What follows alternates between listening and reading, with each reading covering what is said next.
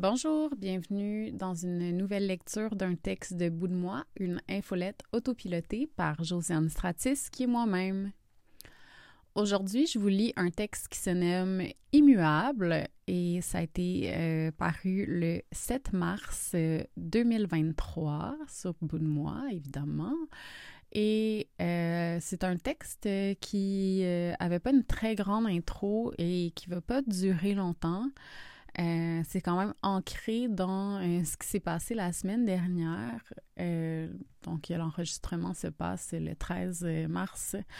Donc, voilà. mais quand même, je pense que ça continue de parler d'un sujet qui est intéressant.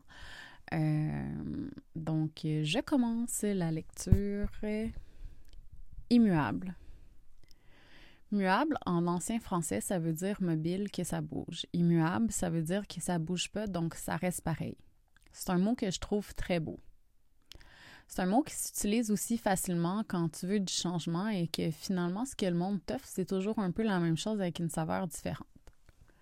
Je l'ai déjà dit, on est tout à un cheveu de se faire cancel. Les gens ne savent pas comment canaliser leurs émotions. Ça fait qu'on répète des choses qu'on voit, qu'on pense qu'en faisant un comportement ou un autre, ben ce sera la bonne façon de se protéger de ça. Rigueur. Je ne sais pas si vous avez déjà eu un trouble alimentaire, mais moi oui. Bon, j'avais le plus funky qui se nomme le pica, qui est souvent relié à la maltraitance à l'enfance. Comme plein d'autres gens, puis c'est zéro spécial, j'ai déjà eu des comportements restrictifs dans mon alimentation, je fais des crises de IBS à chaque fois que je stresse, puis je peux prendre ou perdre du livre en une semaine. Est-ce que j'ai un regard flatteur sur mon corps? Pas vraiment. Il y a des dommages à se faire commenter le corps sur Internet tous les jours pendant dix ans, même si c'est une de tes valeurs principales, la diversité corporelle, mettons. Puis je le sais que de détester son corps, c'est une forme de grossophobie internalisée. J'ai beaucoup lu sur le sujet et une amie d'Internet avec qui j'ai appris en enfer est une activiste contre la grossophobie. Puis ça sonne comme si je disais que j'ai un ami noir, mais, mais j'ai un point. Puis elle a écrit un magnifique livre qui s'appelle Corps rebelle que je conseille à tout le monde. Je fais donc la différence très franche entre mon envie de me faire du mal et mon désir de contrôle, mes appels à l'aide avec le pica, mes, ma fluctuation de poids, le fait que je suis pas capable de voir ce que les gens voient de moi sans penser qu'on me niaise parce que je me trouve fucking laide et, et que mon regard sur les autres est pas relié à ça ça m'empêche pas d'avoir des propos qui sont parfois déplacés, de me sentir comme de penser que de m'avoir fait de m'avoir fait traiter de grosse sur Internet était une insulte et le reste du regard que j'adopte sur les autres. C'est comme si le corps des autres n'était pas comme je vois le mien. C'est plus facile pour moi de haïr mon corps que de m'avouer que je sens que je vaux pas la peine, mettons, rigueur. On bouge pas, arrêt sur image, snap. Quand je me suis fait cancel, on me reprochait tout et rien en même temps de mon amour des beaux pyjamas à pas avoir dit allô à une fille dans un bar. Et, si cette même fille qui check mon infolette veut que j'arrête d'en parler, je suis prête dans mon inbox. Bref, c'est tout. On m'a surtout, je pense, dit que j'avais un manque de rigueur entre l'image que je projetais et l'être faillible plein et plein de failles que je suis. J'ai jamais dit que j'étais fine. Je suis sociable as fuck, mais je reste une personne aussi critique envers le monde qu'avec moi-même. C'est pas spécial encore, c'est juste ça. J'ai souvent, en revanche, été une fucking bitch avec du monde parce que je savais que j'allais gagner et que cette petite game de pouvoir-là allait me donner quelque chose. Je disais pas que j'étais fine, mais je voulais paraître plus smart que les autres. Et comme c'est comme si j'avais compris la game d'Internet. Quand je me suis fait cancel, donc, il y a des voix qui se sont élevées contre ce qui se passait et qui disaient que c'était trop. Des amis fortes et du monde avec qui j'avais été une crise de bitch, même très méchante. Ces dudes-là, à la place de participer à ma destruction, ils ont dit Vous trouvez pas que c'est un peu beaucoup Je pense que c'est une de mes plus grandes leçons d'humilité.